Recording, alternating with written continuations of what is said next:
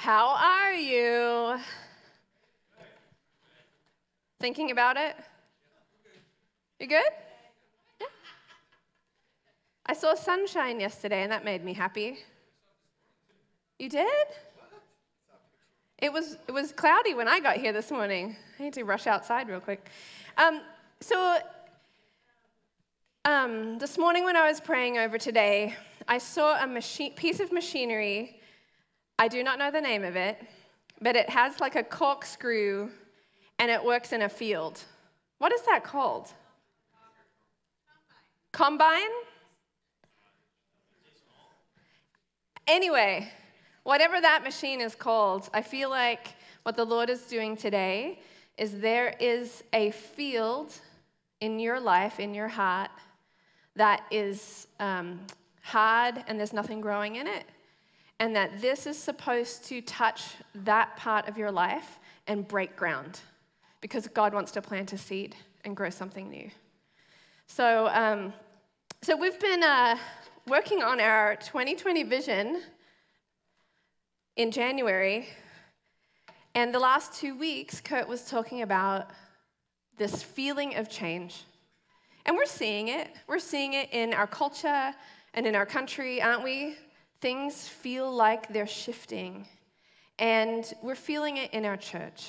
We want to be the kind of church that God wants to meet the culture as missionaries.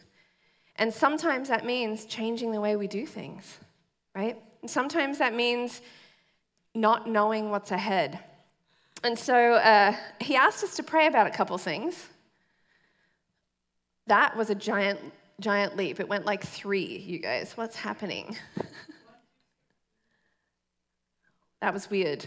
I feel like my button is hypersensitive today. So back me up, David. So the first week he said, this is January 12, when he talked about God's wanting to do something new. Do you want to be a part of it? Count the cost. Is this important enough for you to ask our Father God to do this in you and through you? And then last week, the prayer was, God, I want to be part of what you're doing. Use me to help build that. So how are you feeling about those things? How are you feeling about the thought that change is the existence we're in right now? I have a couple thoughts. First of all, I'm kind of excited because I like change. I'm not against it. I kind of like mixing things up a bit. I'm the kind of person that moves furniture around in my house for no reason. I kind of like it. I like something fresh and new. I get bored with routine. So I'm excited. I like that. That's good. At the same time, I have no control over the change. So I'm a little apprehensive. I'm a little bit, uncertain.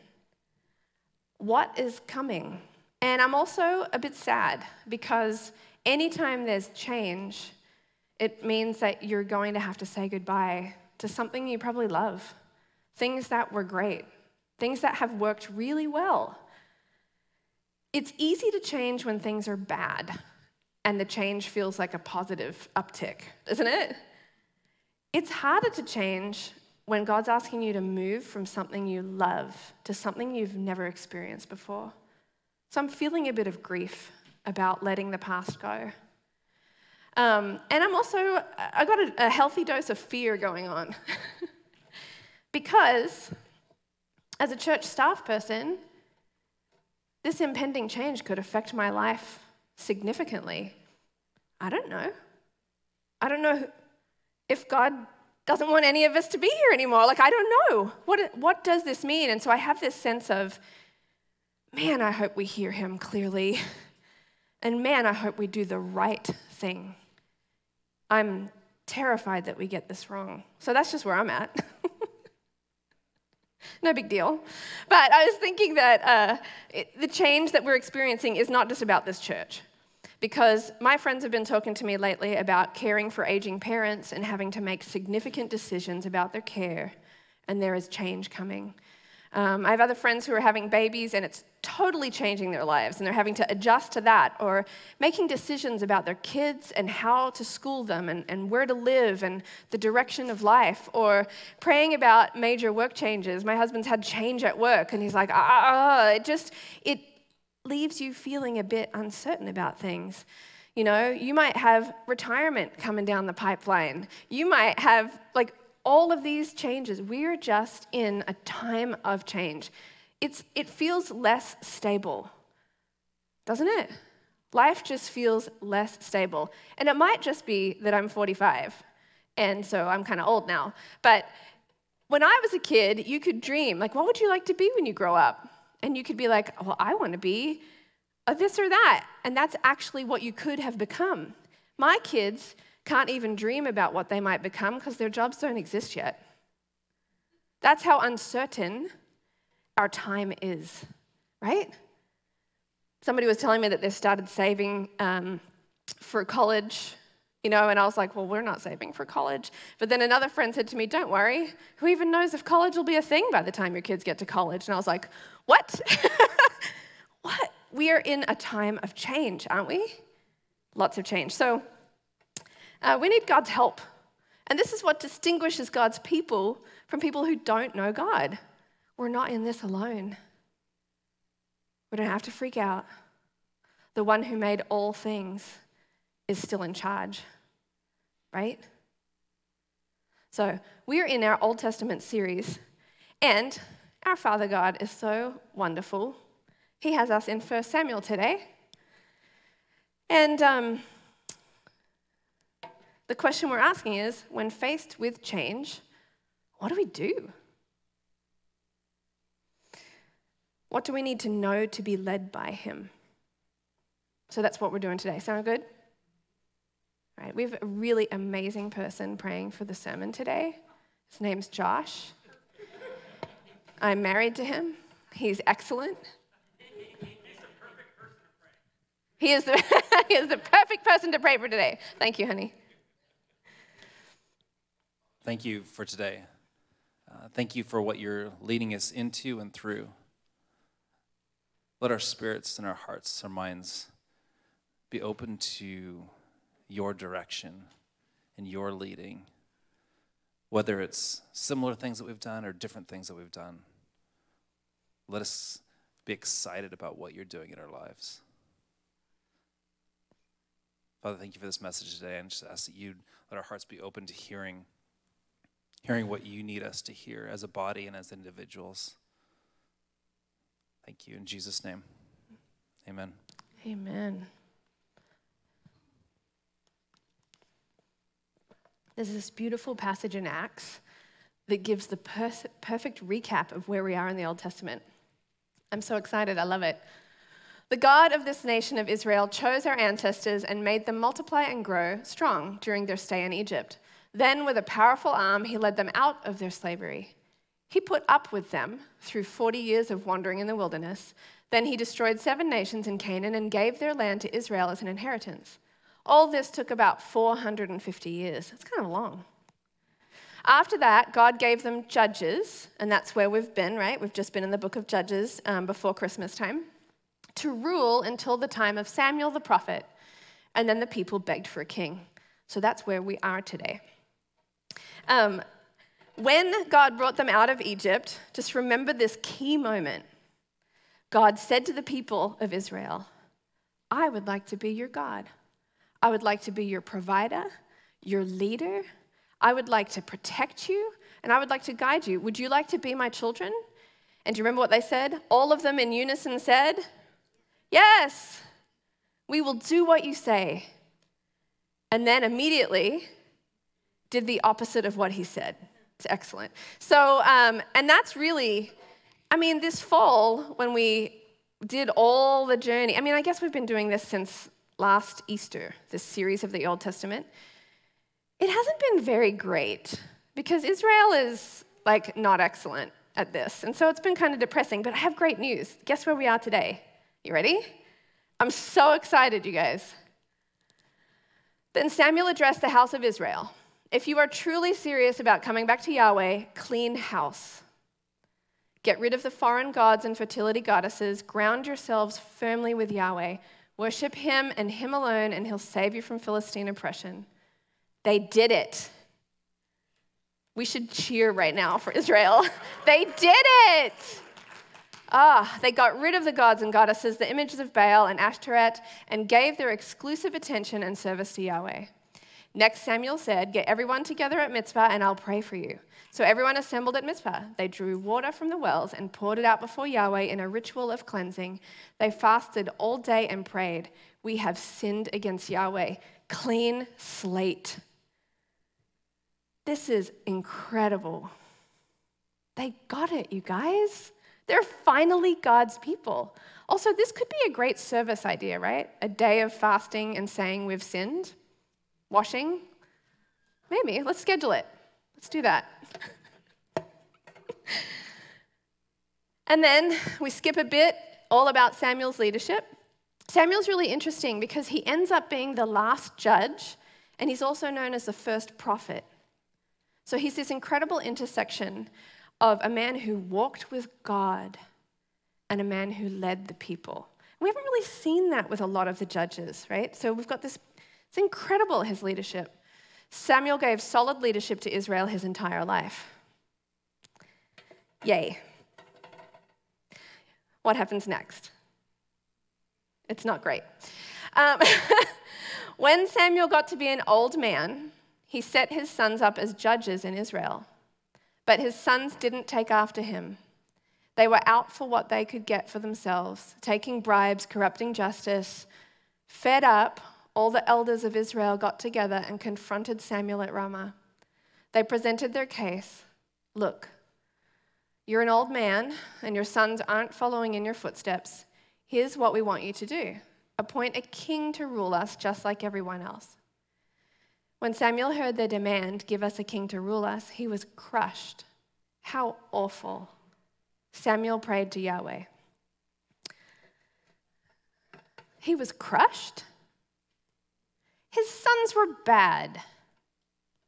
Bad. We can see that, right? Bad. Why was he crushed that Israel didn't want to have them as leaders? It makes perfect sense to me, you guys. They were fed up. I totally get that. They've had a great run with Samuel. It's been extraordinary. And they're looking at the sons, and the elders are saying, this is unwise, and we don't want it. Why is that awful? Is that weird to you? Also, it reminds me of King Jesus. Why is it bad that they would crave a king? Aren't we supposed to crave a king? Aren't we supposed to want somebody to lead us?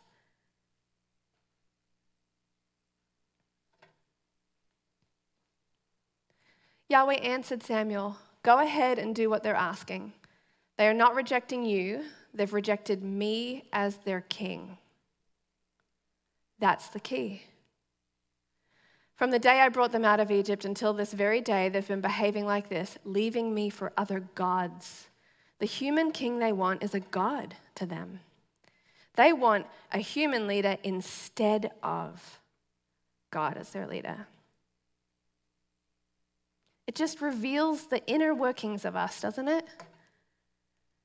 The problem with judges is that they shouldn't have needed the judges. They shouldn't have needed it. You know what I'm saying? They had God. God said, I want to have a personal relationship. You want to be my people? I'll be your God. Yes, we will do what you say. And then they didn't do what he said. And so he had to send in rescuers to fix it over and over and over. And isn't this just like heart surgery for us? Open up your heart and look in. This is us. Thank the Lord, we have the Holy Spirit to help us not be stuck there. They did not have the Holy Spirit's help. This is what humans are like without God. Even though they're God's people, it should have been better than this. So Josh and I have 3 kids, 11, 9, they just had a birthday, so I'm trying to keep track, and 5. And from a very young age, we've used the phrase, like from tiny baby age, we've used the phrase, I need you to listen and obey. And it's a biblical context, a concept actually. It's where hearing God is not enough. It's a hearing and obeying. It's a two, you can't have one without the other. You can't be like, well, I'm a hearer of God. That's not a thing. It's a hearer and doer. It's a hand in hand, right? So we've been saying to our kids, I need you to listen and obey. I need you to do both. Why? Because babies and children and teenagers do not have a frontal cortex. So it's a part of this is my reasoning for why. I think parents are an external frontal cortex that keeps children alive until they grow one for themselves. Because without your frontal cortex, you make decisions according to your own wisdom and you have zero. So when I say to my kids, hey, time to hop in the shower. Why do I have to have a shower? Because you smell. So, well, or hey, choose a healthy snack. Crackers? No, is that healthy? No, every day, a fruit and a vegetable. Am I a broken record? All the time. Every day I have this battle with them. And then, the people who give my kids candy, stop. Because then they're like, but I have a candy. Is that healthy? Like we just have this debate back and forth all the time. All the time. So there's angst. They push back, sometimes real hard, because surprise, surprise, I have strong-willed children. I don't know where that came from. Probably from Josh. And actually, you're very stubborn, so yeah. We're the perfect mix of strong will. And so this is what we say to them. Am I trying to make your life bad, or am I trying to make your life good? Good. Great, then can you trust me and listen to what I'm saying to you? I'm really not trying to make you, do you think let me think, how could I torture them? I know, I'm going to make them take a shower so they don't smell. Like I'm evil, But they just push back so hard. And in my mind, I've thought, you know what will help? You turn 25, you grow a frontal cortex, and then you're good. I mean, we're really talking about a lag in maturity, and that's why children have caregivers, right? And I've been thinking this for a long time, and then I learned something new. So we're going to watch a little video.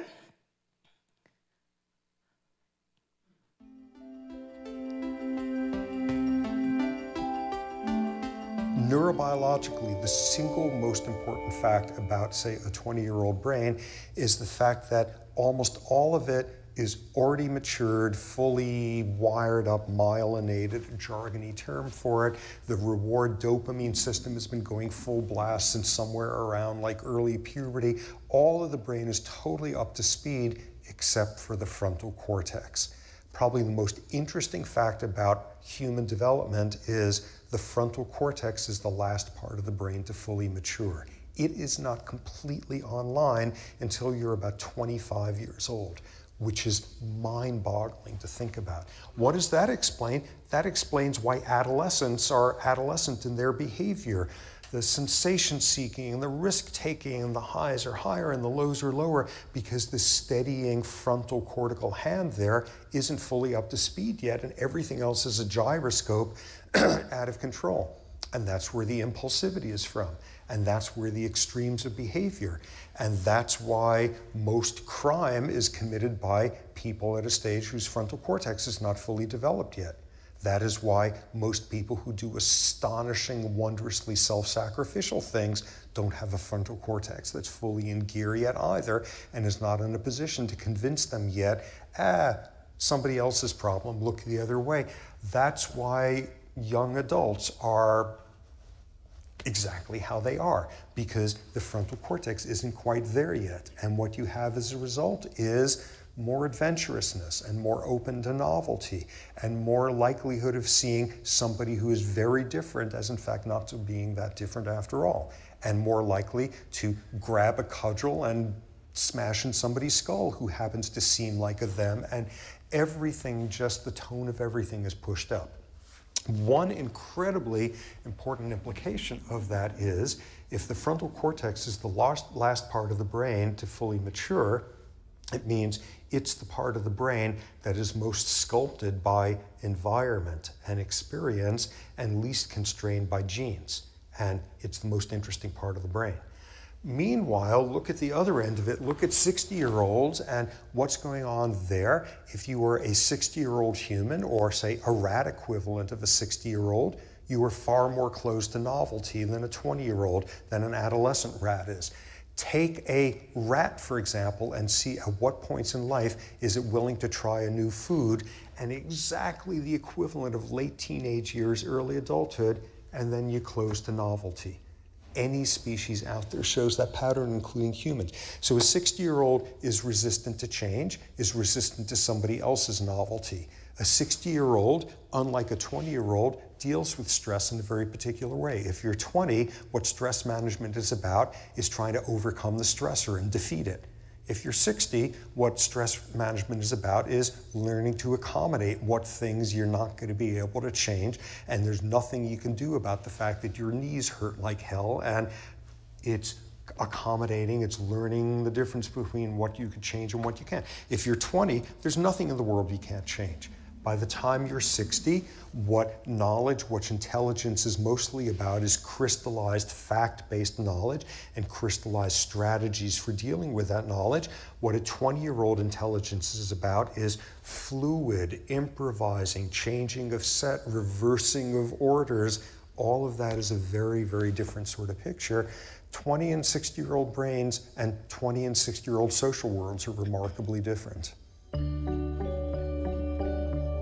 Isn't that interesting? All this time, I thought the problem was they just needed to mature so they could have wisdom. It turns out we all have a problem. Our frontal cortex is built on, did you hear what he said? Our experiences. And so wisdom that we perceive as wisdom is not actually wisdom. It's just a product of what we've experienced. It's interesting to me that it was the elders of Israel that came and said, your sons are far too risky. And we perceive there is a more logical, safe, wise solution, and it is to have a king, because we're seeing it in other nations and it's going really well. Interesting, isn't that? There's a part of me, this is confession time, guys. There's a part of me that has thought the people who aren't able to follow God wisely are our young people, because they're still learning and we give lots of grace, right? My kids, do they know how to hear God like I know how to hear God? I have years of experience, but we're both handicapped. Their handicap is that they prefer risk. And my handicap is that I prefer something a little more solid. Does that make sense?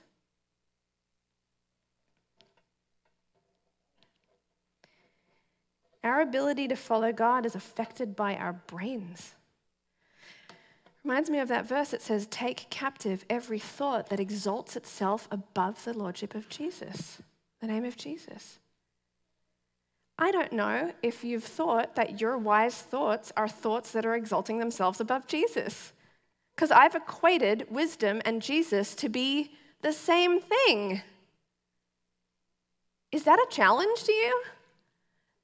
You guys, this is hitting me hard because I am experiencing a time of change, and I'm feeling inside of me that I want to find the right solution, the wise path, the one with least risk, the one with more assured success. Does that make sense? And because of that, I might miss God altogether.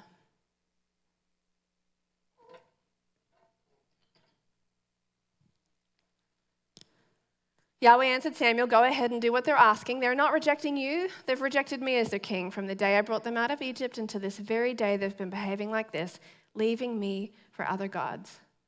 and now they're doing it to you. So let them have their own way, but warn them of what they're in for. Tell them the way kings operate, just what they're likely to get from a king. So Samuel told them, delivered Yahweh's warning to the people who were asking him to give them a king. He said, this is the way the kind of king you're talking about operates. He'll take your sons and make soldiers of them. He'll put some to forced labor on his farms, others to making either weapons of war or chariots in which he can ride in luxury. He'll put your daughters to work. He'll conscript your best fields, vineyards, and orchards and hand them over to his special friends. He'll tax your harvests and vintage to support his extensive bureaucracy. Your prize workers and best animals he'll take for his own use. He'll lay a tax on your flocks and you'll end up no better than slaves. The day will come when you will cry in desperation because of this king you wanted so much for yourselves. But don't expect Yahweh to answer. But the people wouldn't listen to Samuel. No, their frontal cortexes said. We will have a king to rule us. Then we'll be just like all the other nations. Our king will rule us and lead us and fight our battles. We're sure of this. We've thought this through. This is wisdom. We see it in action. Other nations are working this out. We don't have to take risk anymore. This is a good choice. Guys, I do this. I totally do this. Man. Following God is hard work. Following a human king is easier. Here are the laws. If you don't do them, you get beheaded or put in prison or fined, depending on which era of life you're in, or era of mankind, right? And having a real firm law of the land reduces risk, right? Following God individually without any laws or rules, that's crazy talk, isn't it? There's no way in my household am I going to say to the kids, you can do whatever God tells you. Have fun. I don't trust that they will hear him because you know what? Actually, this happened. We were praying with Zeke about something a few weeks ago and Zeke was like, you know what I feel he's saying? that maybe Satan has candy. And I was like, what? And I was like, buddy, I'm telling you, that's not God. You're not hearing him. Let's try again. And then I was like, Jesus, actually talk to my son. Quick, like make this. He's 5, he's trying. So there's no way I'm going to be like, you're on your own, kid. I trust that you and God will work this out because there is a place. God is a very orderly God, isn't he? And we have rules from him. We've just worked out a way to justify not living them. It's like we want a God. We do. We want a God. And then when he says, read my word, you go, do I have to though? Like maybe on Sundays I'll read the word when it's on the screen. No, he says, read the word. So are we reading the word? Well, if I'm in a show hole and I don't have a Netflix thing to watch or, my kids are up all night, so now I don't have time. I mean, there are lots of reasons why, but to be God's people, you have to read his word. You know what I'm saying? And if you flip it too far, you'll get into religiosity and you will do it out of works and there's no life at all in that. Fine line. This is hard work. Being God's people, hard work. Josh and I have started CrossFit, 2 months ago. I do swear quite a bit during the workouts because it's such hard work that it makes me cry. Have you cried yet? And coach said to us this last week, you are here because you want to get fit, yes or no? And I was like, yes. And then it's like, right here, right now, I'm in a lot of pain. It's hard work, but we're doing it because we want to be strong and we want to be healthy. Okay? Following God is hard work. And anyone that says it's not hard work, okay, there are green pastures and peaceful rivers, but sometimes you have to hike your face off to get to them. You know what I'm saying? So they are opting out. We don't want this. We don't want it. We don't want to have to wait on you and hear for guidance. Should we go to war or not go to war? They're coming, God. You better speak. Still hasn't spoken. Send for the prophets. I mean, it was hard work for them to make any decisions. It took a long time.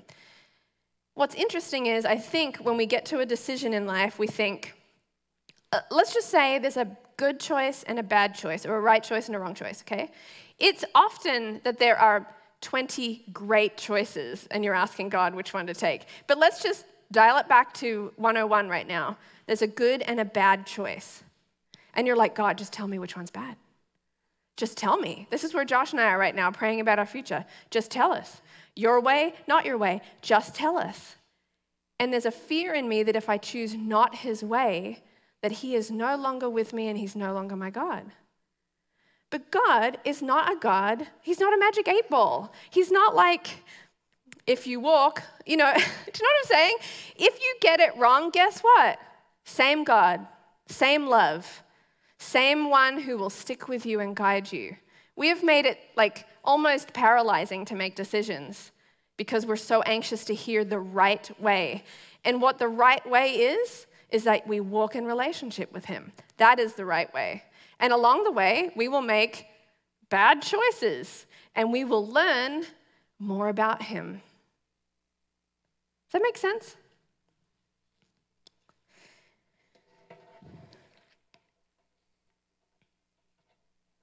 Adam and Eve. This is our ancient DNA, friends.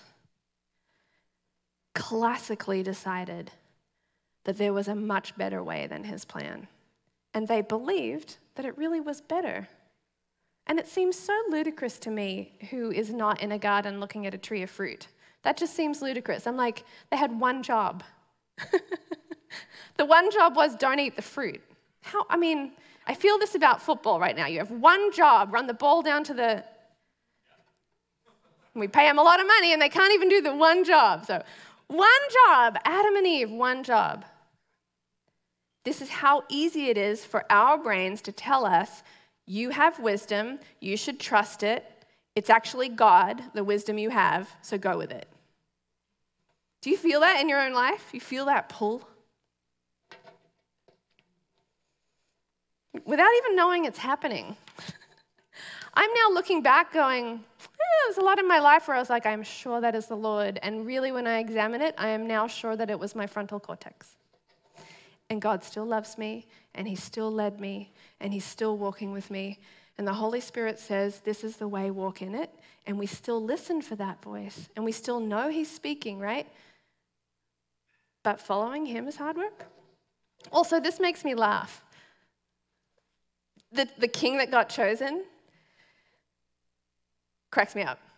There was a wealthy, influential man named Kish from the tribe of Benjamin. His son Saul was the most handsome man in Israel, head and shoulders taller than anyone else in the land. Clearly, that's a king. Right there. Wealthy, influential, handsome, and taller than all the other humans. So, frontal cortex says, great choice.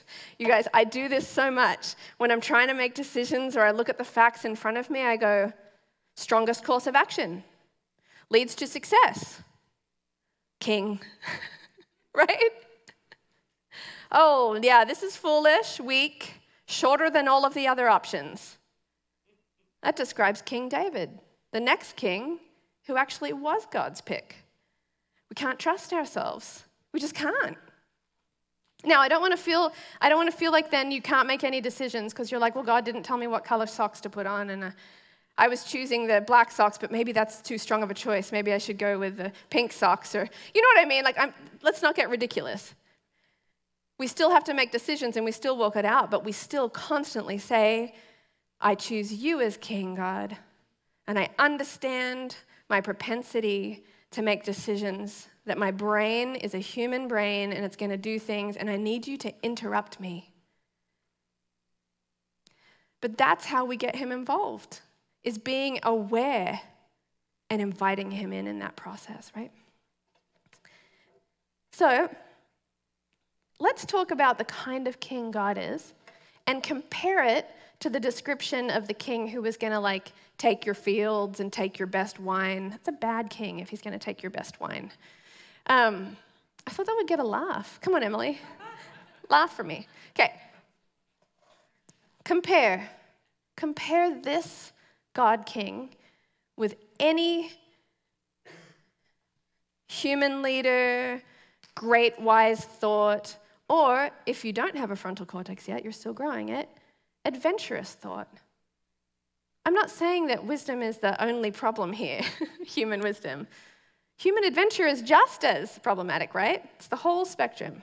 Okay, King Jesus.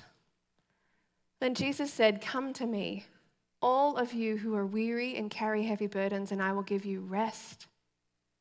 Take my yoke upon you. Let me teach you, because I am humble and gentle at heart, and you will find rest for your souls. For my yoke is easy to bear, and the burden I give you is light." Such a different king. Is that king extraordinary? This is the king that said, "I am your king, and so I will die for you."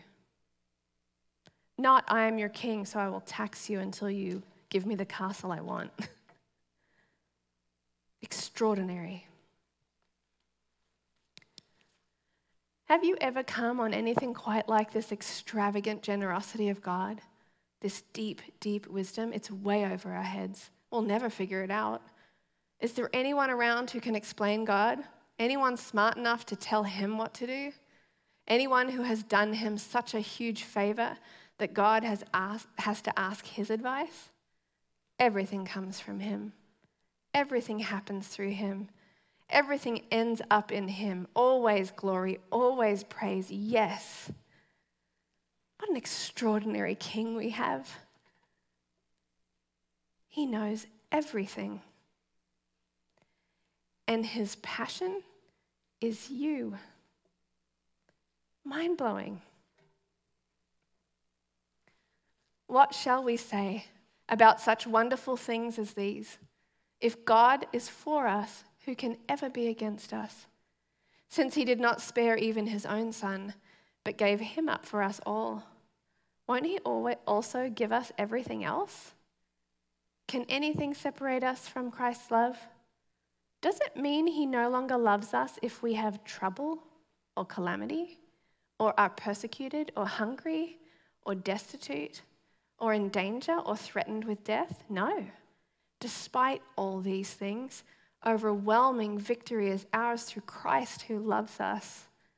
And I am convinced that nothing can ever separate us from God's love. Neither death nor life, neither angels nor demons, neither our fears for today, nor our worries about tomorrow. Not even the powers of hell can separate us from God's love.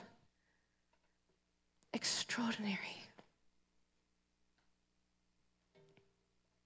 Why would we ever want another king? Why would we ever want a different source of answers, right? Or leadership? So here we are, faced with change. And what do we do? We need to choose him as king. We need to know he will take us places where our brains say, "Don't go."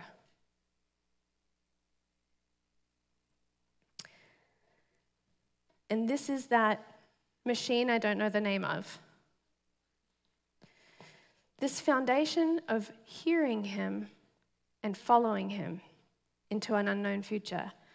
The foundation is that he is your king. It's the first step. We don't know where God's taking us as a church. We don't know where God's taking us as a country, as an individual. You probably have major decisions going on in your life and you're like, "I don't know what to do. God, give me an answer." But the soil that's going to receive the seed of that answer needs to get chopped up and prepared. And the preparation is kind of what Israel had to do. They cleaned house. They went through and said, "I've got some gods. I've got some other things I trust in. I've got some real strong wisdom, or I've got some real pull for adventure. And I need to surrender those to my King because he's extraordinary. And he will do incredible things, even if we're destitute, even if we're in danger. He is still our God doing incredible things, right? We need to remind our spirit man. We have a spirit man inside of us, and we need to remind our spirit man who God is, because our flesh man is way louder than our spirit man, isn't it? And we need to feed our souls again with the truth of God's word that says he is all we need, and he will speak and tell us what to do. He will. It's hard work, though. Don't give up until you get the answer. Yes? If you have never chosen God as your King, he's inviting you into an amazing life with him. It's extraordinary being his kids, especially when we actually get it right or trust him, right? It's extraordinary. If you've never made him your King, I want to invite you to make him your King today. And maybe he is your King already, and I feel like he's inviting you to that field that isn't dug up yet. There's a part of your life that isn't yet surrendered to him, because we all have those, don't we?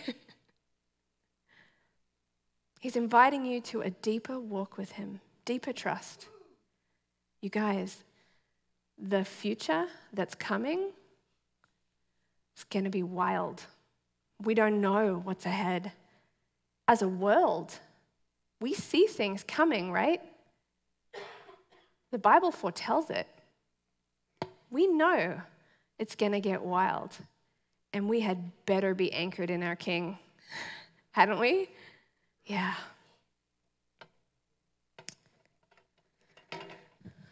So we're going to take a little moment to pray together.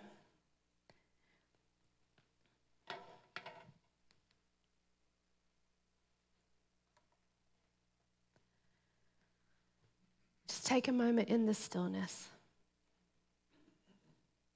Yahweh, I choose you as my King. I surrender my brain to you.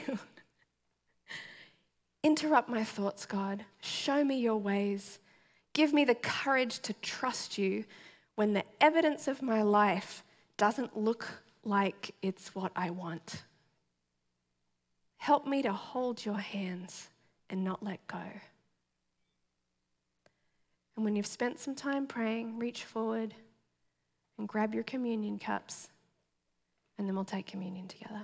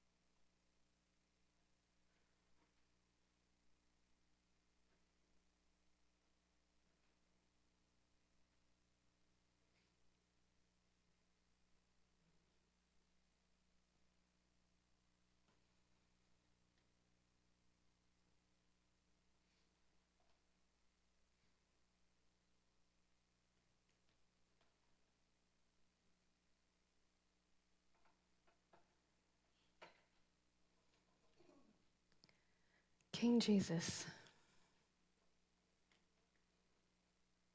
you laid down your life so we could be in relationship with you. We hold these symbols in our hands, your body broken for us, your blood poured out for the forgiveness of sins. Thank you. Thank you that we don't have to do this life alone. And that you as a king, that you are so good. We take your body and we say yes to you. Yes to everything it means to being your kids. To having you as King, God. And we take this juice that represents your blood. It is the symbol of new beginning for the forgiveness of sins. And we have sinned because we have not followed you entirely as our King. And so we drink this today and accept your forgiveness. And we embrace a clean start. Every day, God, remind us that we need you as King fully. Take them in your own time, guys.